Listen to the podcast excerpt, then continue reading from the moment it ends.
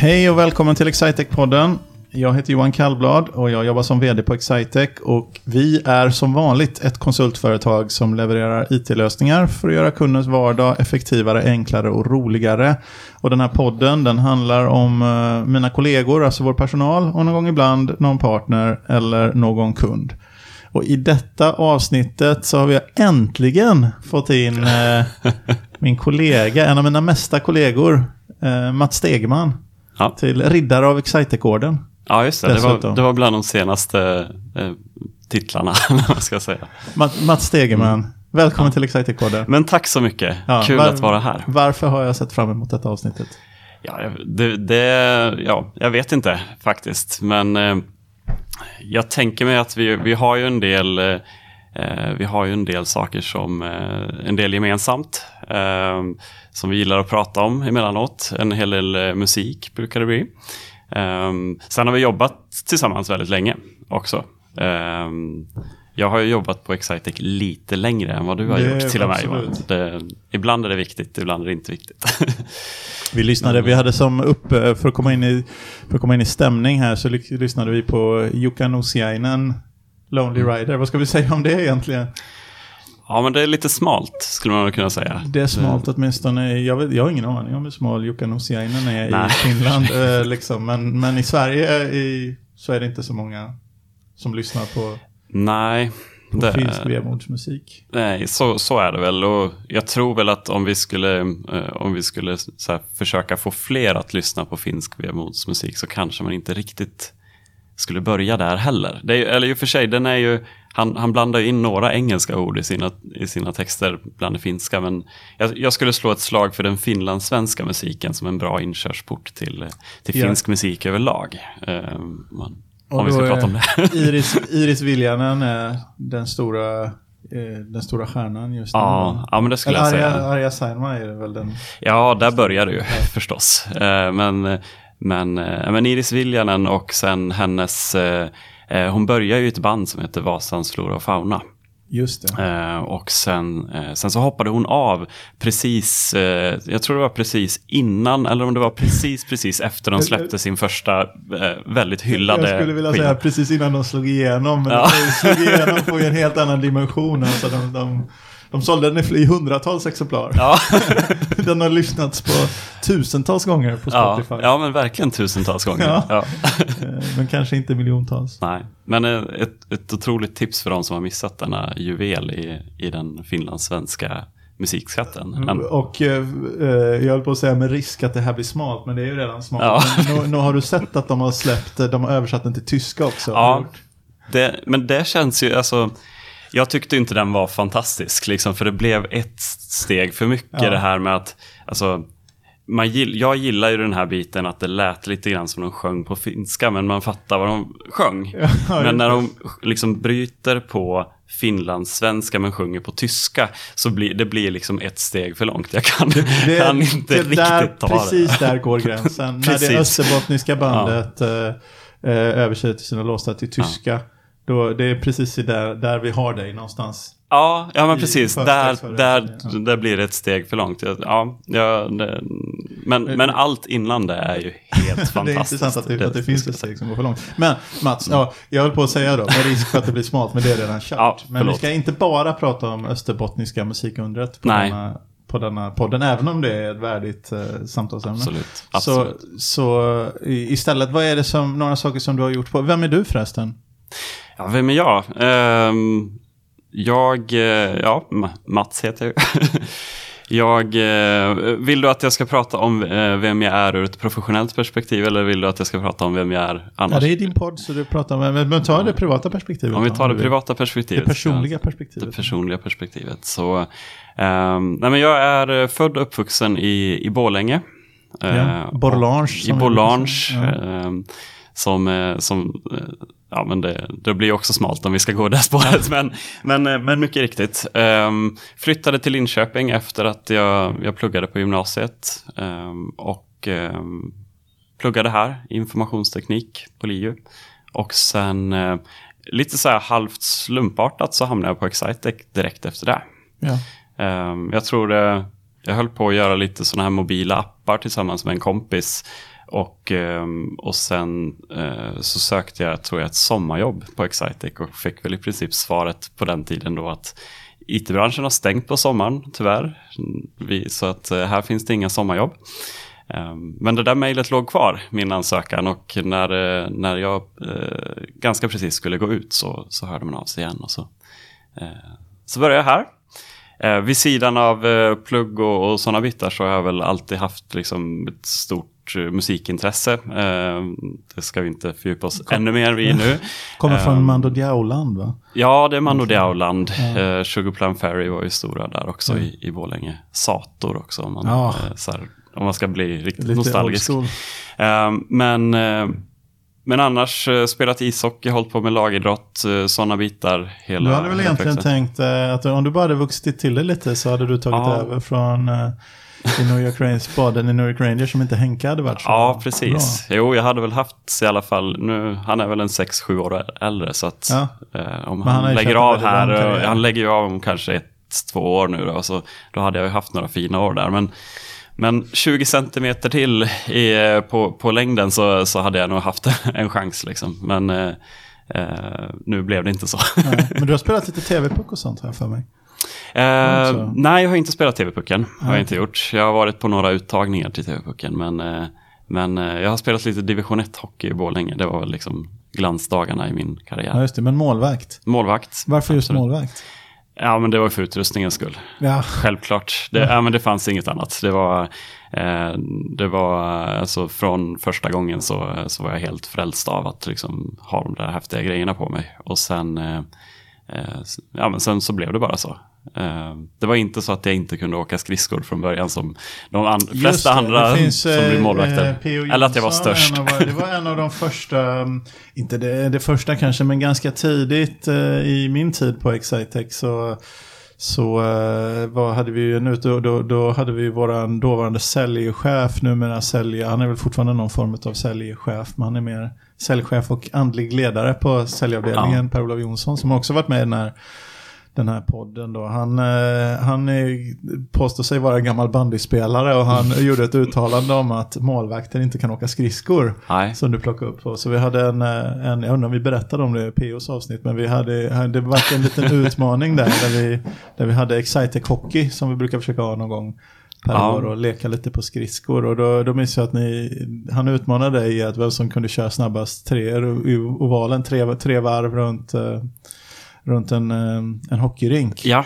och eh, precis. det jag minns från den är framförallt att du eh, åkte sista varvet baklänges. Ja. och, och ändå var distinkt före PO Jag tror faktiskt till och med jag varvade han för att ja. om vi ska vara riktigt korrekta. Så, att då, är, då, ja. så du, du debankar myten om att, om att målvakter inte kan åka skridskor? Nej, precis. Den, I alla fall den gången. Sen, ja. så var, sen tror jag nog faktiskt att PO hade lite lite högre tankar om sig själv när det kom till skridskoåkning.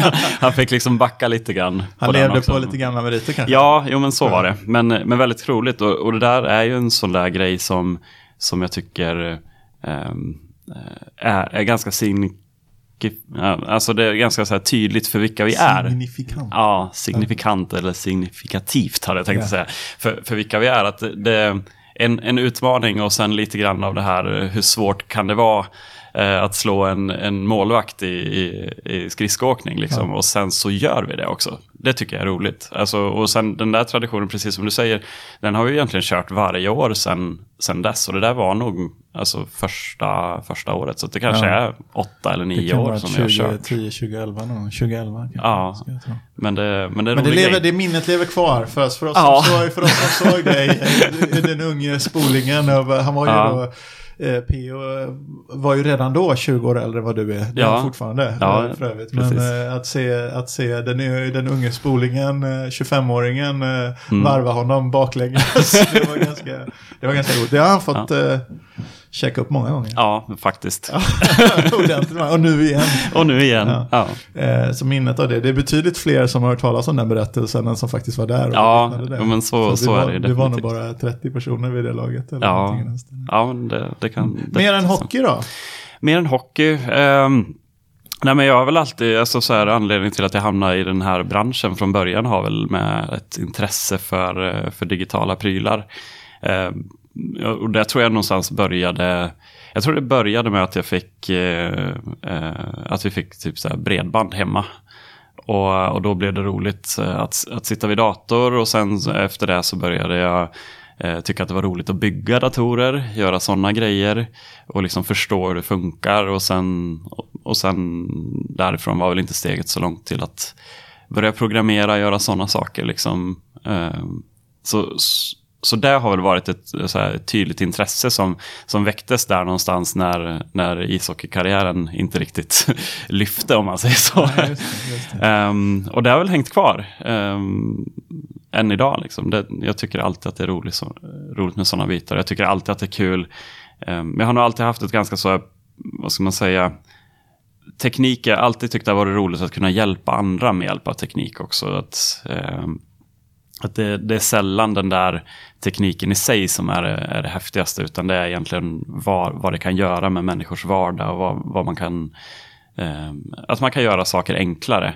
Det tycker jag är, är superroligt. Mm. Det, vad, vad gör du på... Ja just det, du, gjorde, du, gjorde, du bytte roll. Det är något av en tradition. Ja. På, att, alltså, då menar jag inte att, att byta roll, utan det är något av en tradition att du byter roll. Ja. Kan du nämna några av de rollerna du har haft på Excitec under åren? Uh, ja, men det kan jag väl göra. Uh, jag, uh, jag tror faktiskt jag blev anställd som affärssystemskonsult. Ja. Ehm, som, det, var, det var nog min första roll. Grattis. Sen vet jag inte riktigt om jag har jobbat så mycket som affärssystemskonsult. Men jag, jag jobbade som utvecklare till en början. Um, och sen så har jag väl jobbat som teknisk projektledare, eh, eller vad man ska säga. Alltså att inte bara göra grejerna utan faktiskt vara med och träffa kunden och bestämma vad man skulle göra. Ehm, och sen har jag väl varit uppstartare eller kompetensområdesansvarig för vårt digitaliseringsområde. Så jag har varit konsultchef du har varit eh, IT-chef faktiskt. Jag är IT-chef Johan. IT ja, just det, du, tog du har en förmåga att glömma bort det. jag vet inte riktigt det.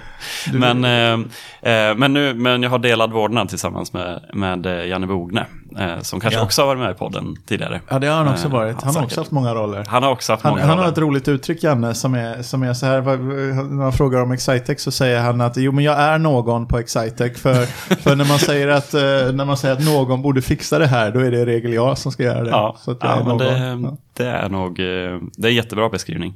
Ja. Det sista nu då, det, jag kan väl så här om man ska säga någonting kanske mer om, det blir naturligt att säga någonting mer om mitt eh, här, liv hemma, är att jag är, pappa till två små barn, bor tillsammans med en sambo i Ullstämma i Linköping. Men och i alla fall efter, jag har varit föräldraledig två gånger under den här perioden och efter min senaste föräldraledighet som slutade nu vid årsskiftet så ehm, så, så fick jag en ny roll igen då på, på vår HR-avdelning. Och där fick jag det, det riktigt eh, fräcka namnet, eh, nu ska vi se, jag kommer knappt ihåg själv, men People and Culture Manager. Jag kan kolla på LinkedIn. Jag tror faktiskt att det ska stå så.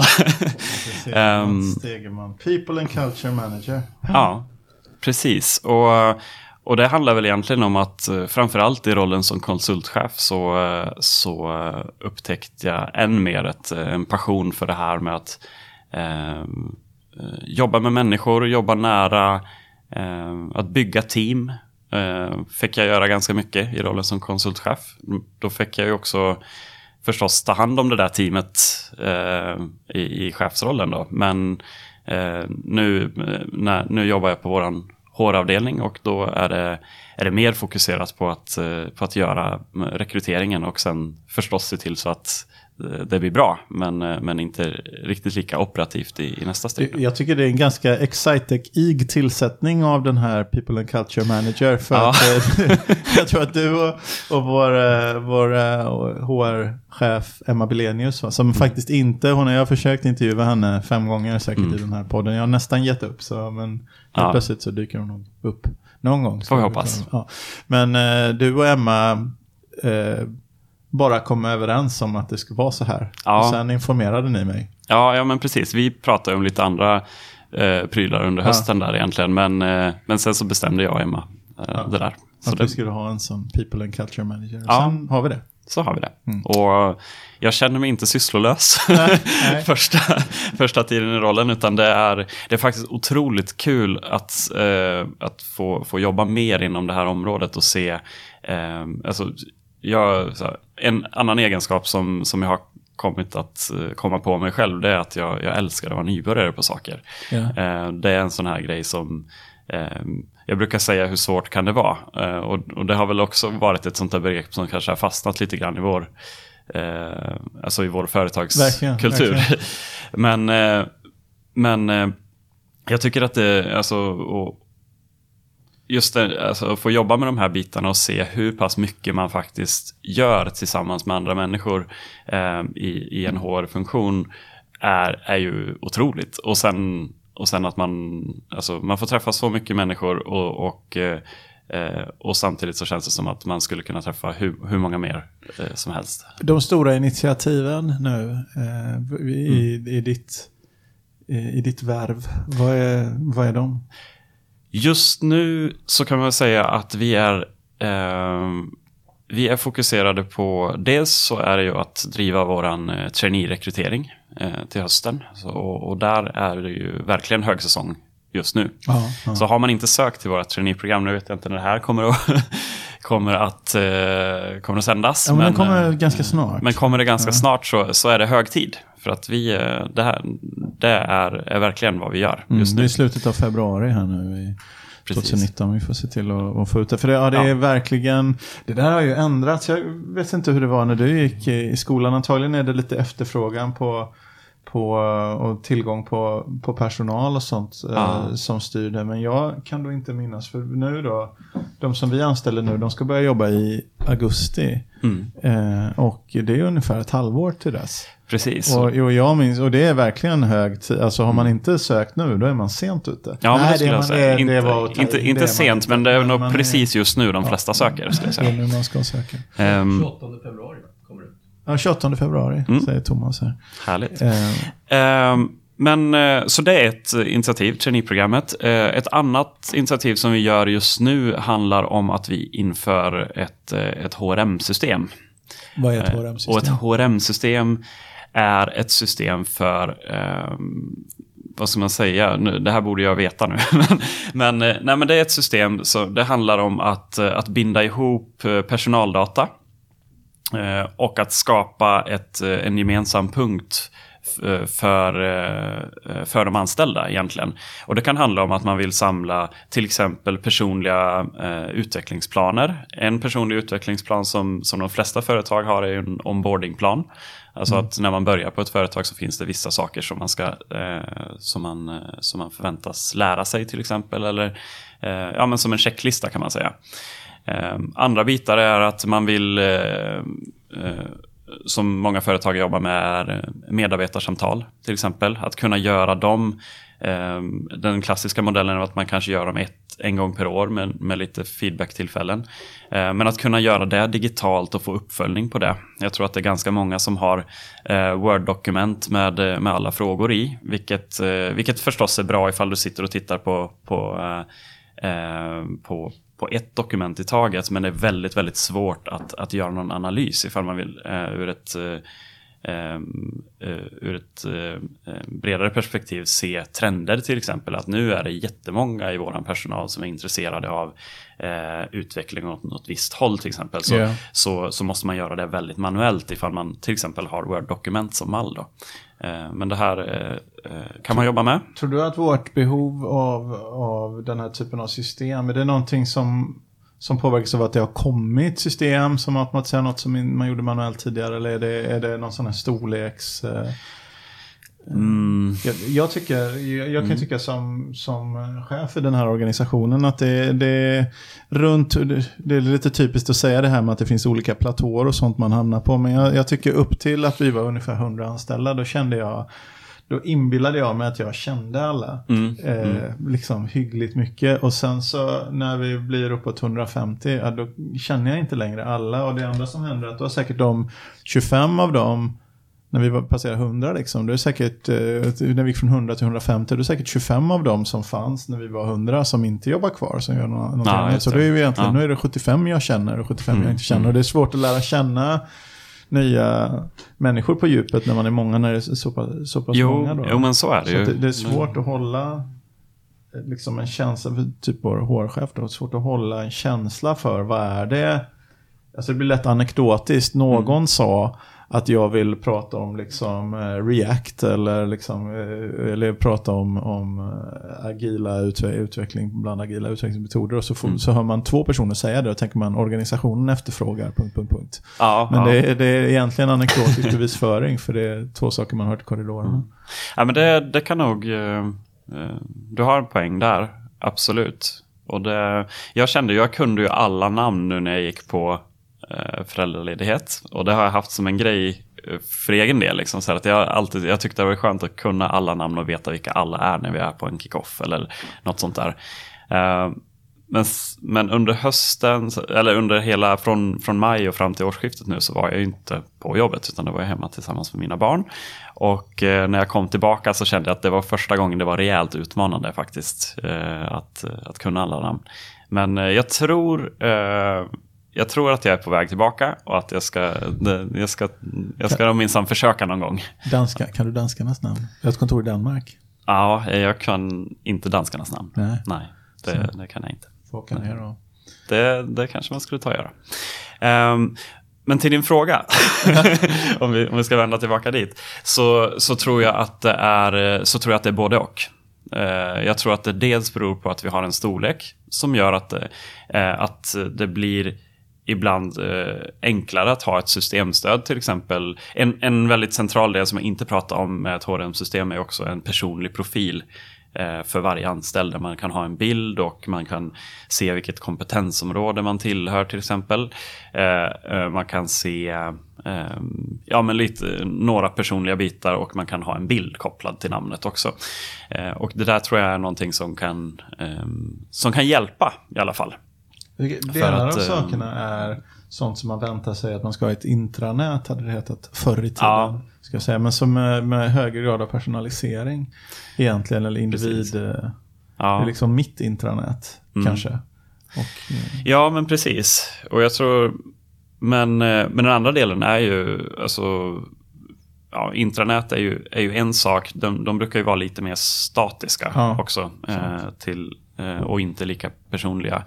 Ehm, men, men också den andra delen är ju att systemstöden lite grann. Dels så handlar det om storlek, men den andra är ju att vi faktiskt eh, har mycket, mycket bättre stöd. För, alltså så här, det är ingen som vill sitta i ett, i ett sånt här klassiskt HRM-system eh, som, eh, som är en Windows-applikation med 100 000 fält som bara är till för att eh, man ska ha statistik på sin personal. Eh, det, det, det skulle inte vi eh, få så stor nytta av och ingen skulle vara så speciellt glad i att använda det tror jag. Eh, utan jag tror att eh, nu när eh, det har svängt lite grann tror jag med att när, när lösningarna blir mer av så här cloud-lösningar eller där man är van ifrån Google. Liksom så här att funktioner dyker upp lite här och var och det är en trevlig upplevelse centrerat kring användaren och inte kring, eh, inte kring applikationen och vad den är till för att samla in för data.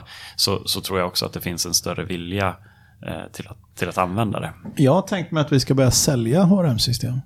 Ja, det är jag också ganska intresserad av. Ehm, och, Men jag tänkte jag så här, för det var lite svårt till skillnad från vissa eh, typexempel, fakturahanteringssystem. Det är så lätt att räkna på. För man har gjort så många analyser på vad liksom kostar manuell pappershantering av liksom en faktura och vad kostar det med en icke-automatiserad. Så, så, och då blir det nästan etablerat, men nu, nu är ju det väsentligt mycket mer etablerat. Så blir det nästan etablerat, jo men det kostar liksom x kronor, xx kronor.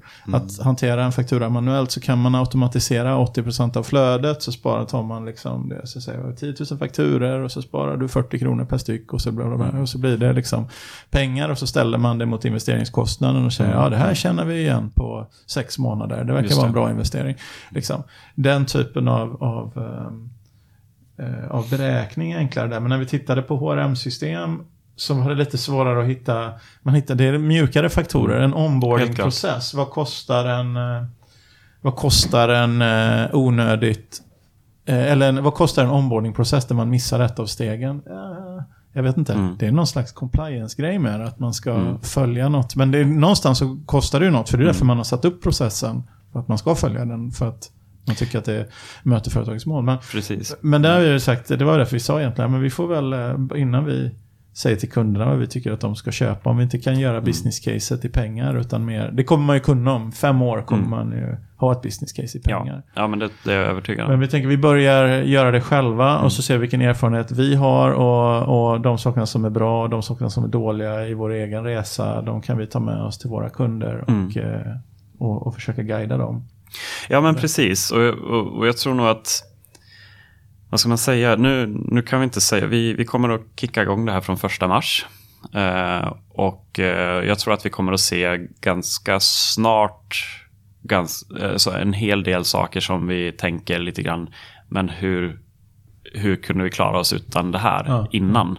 Ehm, där, där vi liksom, framförallt att vi kanske kommer att kunna lägga betydligt mindre tid på att skramla ihop data för att, eh, för att kunna göra bra uppföljningar och koncentrera oss på, eh, på att göra saker bättre istället för att, ja men som, ja men vi, vi har ju varit som, som vilket bolag som helst. Att, Ja. eh, så här, mm, information om vår eh, liksom om våran egen personal.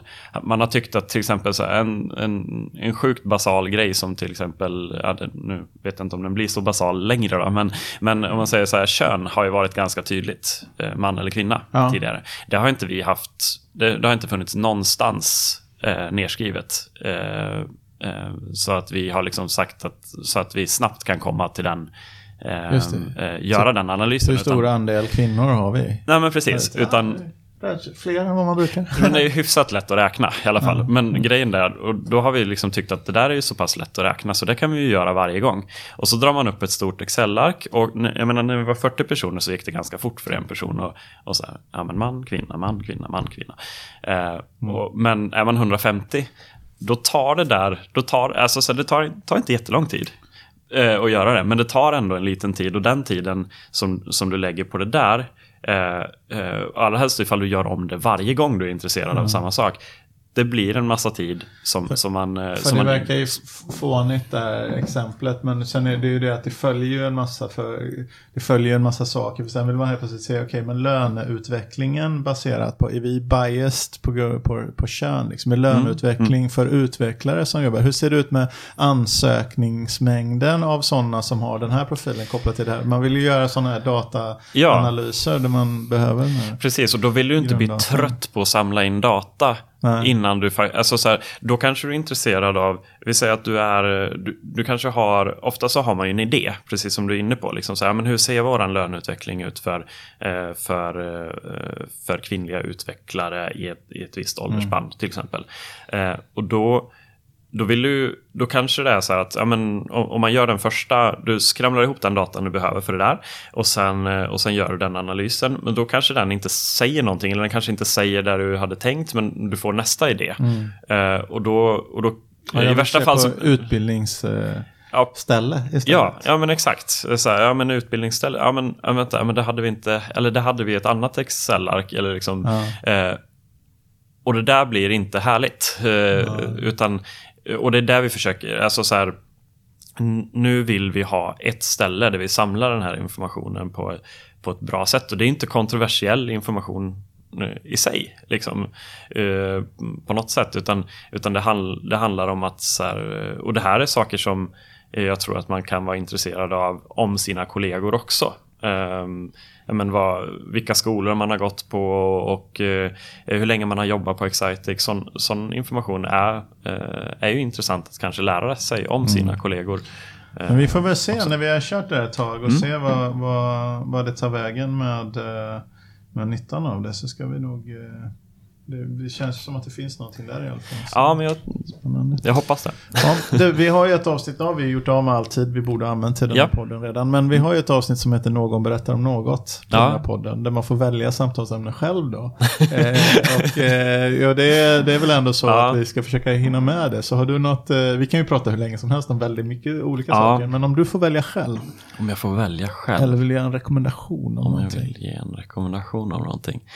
Nej men eh, jag tyckte väl att det var lite härligt att prata lite musik och lite smal musik till en början. Och det, för då kan jag ju bjuda in dig lite grann i den här.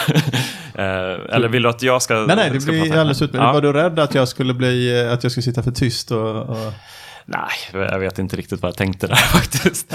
Men, eh, nej men jag, alltså så här, ehm, vi, vi kan, jag, jag vill inte bara prata om östbottnisk musik Nej. eller liksom finlandssvensk musik, men, men, eh, men det där är ju någonting som, som ligger mig väldigt varmt om hjärtat. Eh, och och, och ehm, eh, musik i, i, i allmänhet är, är ett stort intresse för mig. Um, och i synnerhet musik där det, där det skaver en del. Alltså så här, det behöver inte... Eh, uh, där är ju den finlandssvenska dialekten är, är ganska liksom... Den är ganska så tydlig på det sättet att där... Om det är någon som lyssnar på det för första gången så tänker de ganska ofta så här, men vad, vad är det här? Det är nästan det enda de tänker på första gången de lyssnar på. Att Ja. dialekten inte är riktigt rätt. Det är väldigt konstigt. Eller det, är inte, Ja. det kanske är naturligt. Men det, eller som när Håkan slog igenom.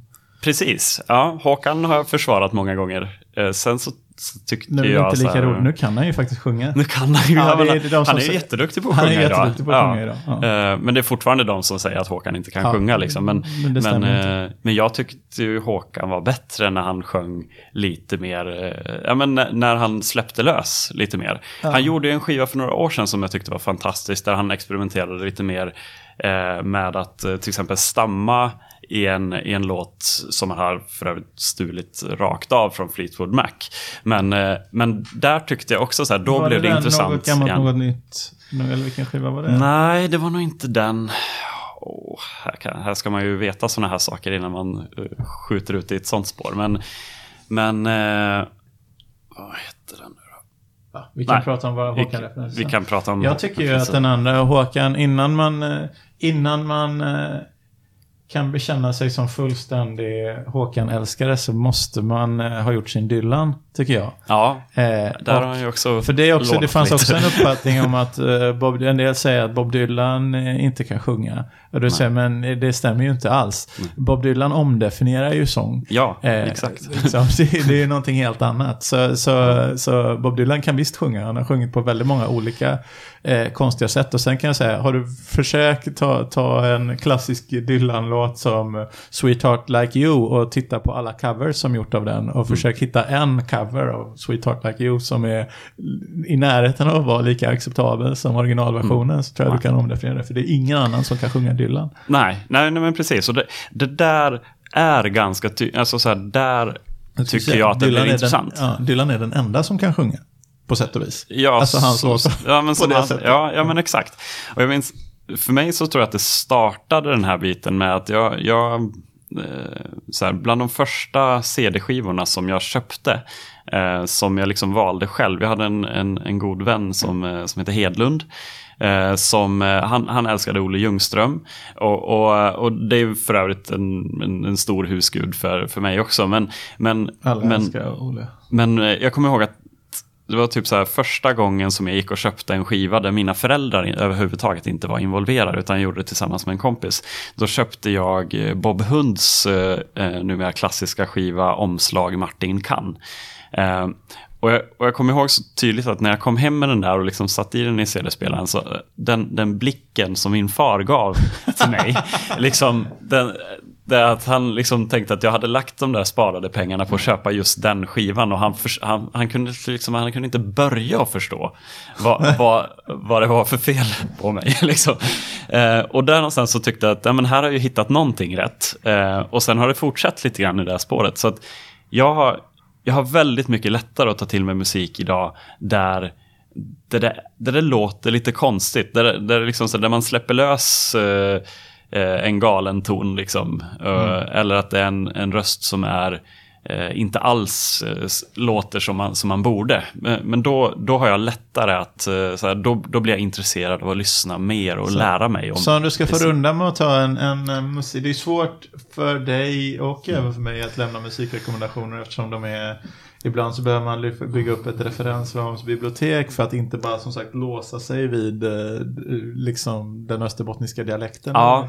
Ja. Men om du vill ändå ge, ge, vill ge en, eh, en musikrekommendation här. Mm. Om, om jag skulle ge en musikrekommendation, då skulle jag säga eh, jag tycker att eh, en, en skiva som, eh, som eh, är ett, ett bra inkörsport på en artist som vi inte har pratat så mycket om än, eh, men som man skulle kunna prata länge om, är en favorit till mig som heter Tom, eh, Ja, som heter Tom Waits. Ja, det var Eh, och, eh, och, eh, och, men det här är viktigt då, så om jag ska lämna den här rekommendationen så måste man lämna den på ett, på ett bra sätt. För att eh, är det så här att någon sätter sig ner och, och söker efter en YouTube-video eh, av Tom Waits 84 så kommer de inte, de, det kommer bli lite av en, lite av en chock. Liksom. Så man kommer inte riktigt orka, orka med det. Men däremot om man börjar med den alldeles utmärkta skivan Closing Time eh, med, med Tom Waits så, så är det en sjukt bra första skiva så, eh, att lyssna på. Ja. Till, eh, till en, liksom, han har en, en musik, mu- musikskatt som är enorm. Eh, men där är, den, det är liksom en snäll start. Han är mer singer-songwriter på, på den tiden. Det är tidigt i hans karriär. Han är ju Så- känd, om vi ska sätta förväntningarna hos eventuella lyssnare, ska vi säga, han är känd för sin raspiga, dova röst. Ja, det är han ju. Och han är nog kanske mest känd för eh, en Bruce Springsteen-cover som heter, eh, eller här, där Bruce Springsteen har gjort en cover på hans låt eh, Jersey Girl. Som, som väldigt, nu beror det på lite grann vad vi har för målgrupp med den här podden och vilka som lyssnar. Men om man har lyssnat mycket på Springsteen eller varit liksom på, på, eh, i Göteborg och sett han så, så är Jersey Girl en, av, en Springsteen-klassiker. Ja. Men det är en Tom Waits-låt från början. Ja. Eh, Så Men då fick vi en fin eh, rekommendation här som Ja. avslutning. Jag tycker vi rundar av podden med det Mats. Gärna, Vad trevligt att du ville komma. tack. Tack så mycket.